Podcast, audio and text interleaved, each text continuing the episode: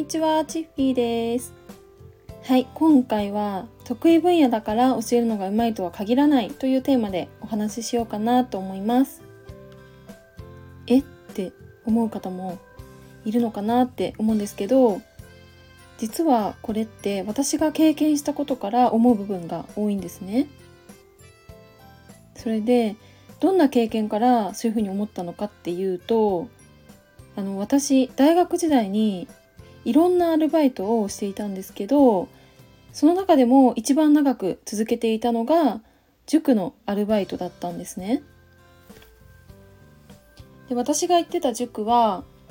小学校3年生から高校3年生までの子どもたちを担当してたんですけどうんと私自身その大学が理系の学部だったんで最初は、まあ、理系の科目だけ担当しようかなって思ってたんですね。ただあ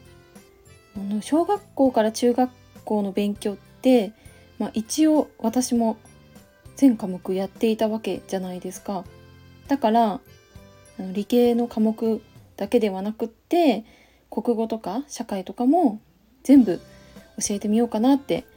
思って担当していました。でそこの塾はそうですね特に中学生が多かったんでその国語数学理科社会英語の 5, 5教科を教えることがすごく多かったです。それであの私ライターやってるんであんまりねこういうこと言うのどうなのかなって思っちゃったんですけどあの私学生時代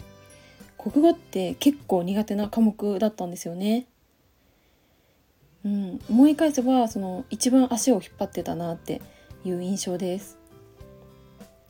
だから生徒にどうやって国語を教えたらいいのかなとか生徒が間違えた問題があった場合どうやって分かりやすく解説しようかなとか考えたし私自身も夜な夜なテキスト見たりとか問題解いてみたりとかしたのを今でも覚えています。それでその私のね担当してた生徒さんってすっごい一生懸命で真面目な生徒さんが多かったんですよね。ほとんどの子が部活やってたし忙しかったと思うんですよ。それでも毎回しっかり宿題やってきてくれてわからないこともいっぱい質問してくれてたんですよね。だから私もその生徒と真剣に向き合わなくっちゃダメだなって思ったんで本屋さんに行って大学生ですよ大学生の私が中学校の国語の参考書っていうのを買ってもう一回勉強し直しましたそれで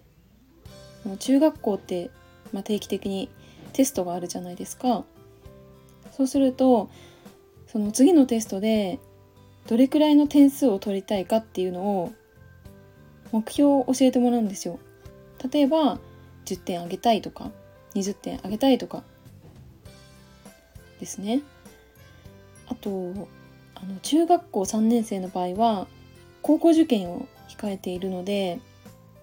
その高校受験を想定したテストみたいなのがあったんですよね。でそこでじゃあこの科目はこれくらいでこっちの科目はこれくらいの点数取りたいみたいな感じでそれもあの目標を教えてもらってました。で、まあ、テストをね実際受けてもらうわけなんですけどそれで、まあ、テストが終わるとみんな私とか教室長とかに点数を教えてくれるんですね。それでそのある日教室長にね私呼び出されたんですよね。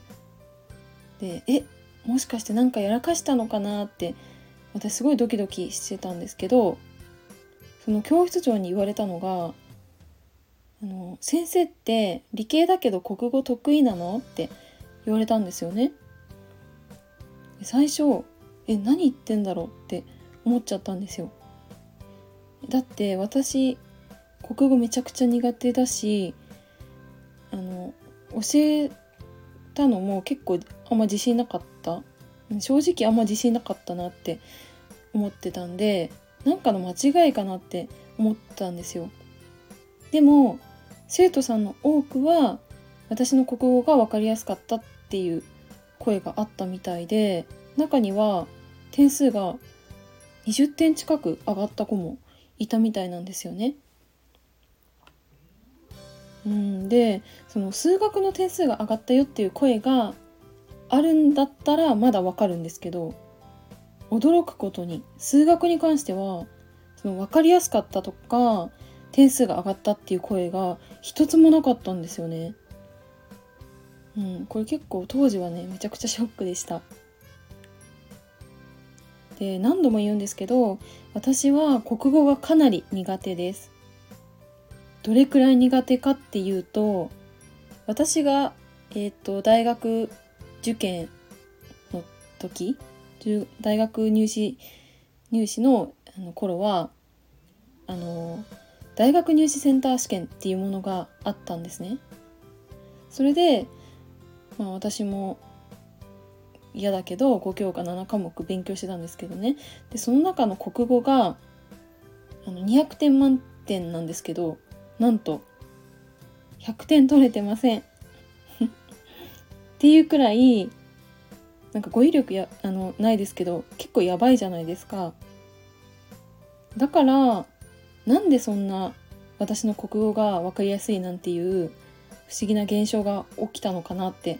考えたんですよね。それで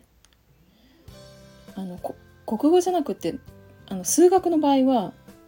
私が数学を教えるとあのね生徒のね分からない気持ちに気づけないんですよ。あとはそのどこでつまずくのかなとか全然わかんないんでここを押さえておくといいよっていうのが教えてあげられないんですよね。っていうのがあるんじゃないかなって思いました。で逆に国語の場合は私自身も学生時代もう唯一点数上がんなくってすごい悩んだしその10点上げるっていうだけでもほんと大変だったんですよね。だから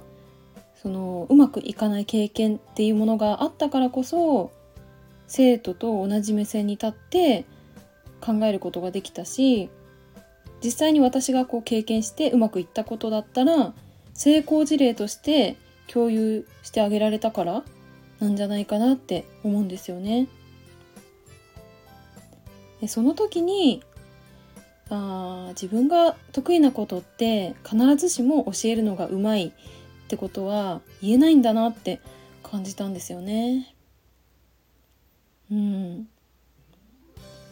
でちなみに当時私が担当してた中学生の子たちって今年22歳になる年なんですよね。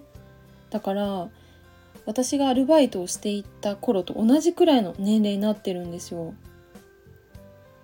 で当時はねさすがにあの私国語苦手だけど教えるねみたいな感じで言えないじゃないですか。だけど、まあ、今ねもしあったらあの頃の話をちょっとしてみたいなって思います。はい。というわけで今回は得意分野だから教えるのがうまいとは限らないということでお話ししました。最後まで聞いてくださってありがとうございました。それでは、バイバーイ。